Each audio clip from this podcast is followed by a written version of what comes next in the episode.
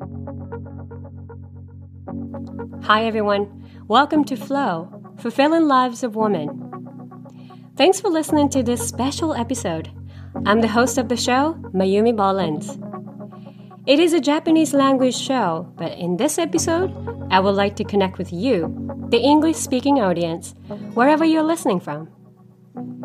Flow is a platform for Japanese women without kids or biological kids to find their peers and role models by sharing their life stories and feelings openly and honestly without any judgment.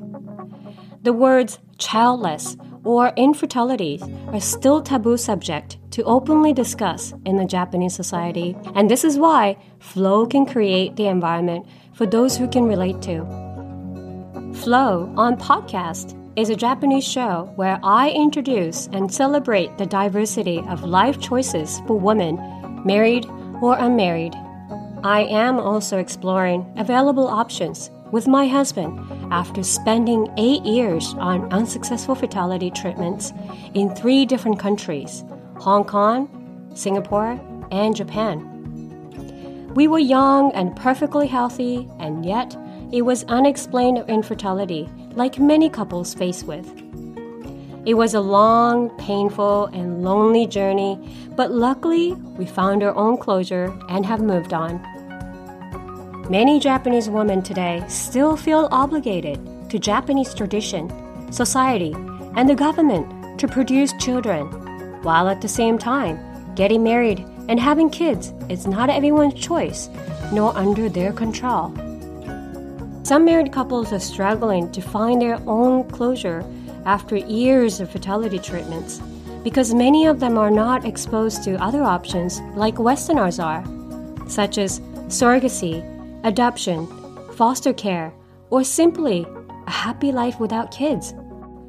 Many career focused single women, no matter how successful they are on their own, are still pressured by parents and relatives to find a husband and have kids because they believe that's the woman's true happiness and duty.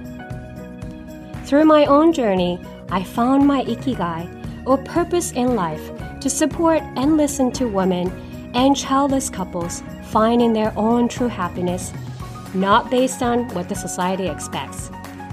This is why I'm reaching out to you today, as I would like to hear from women who are either feeling the same social pressure right now or who have found happiness through their own journey. If you are the one or know somebody who is, it could be your close friends or it could be your sister, please share with me so I can share with my Japanese audience. I believe your story or hers will inspire many women. Please contact me at flowjapan.general at gmail.com. I have attached this email address in the show description. Thank you for your time, and I'm looking forward to hearing from you. Bye for now.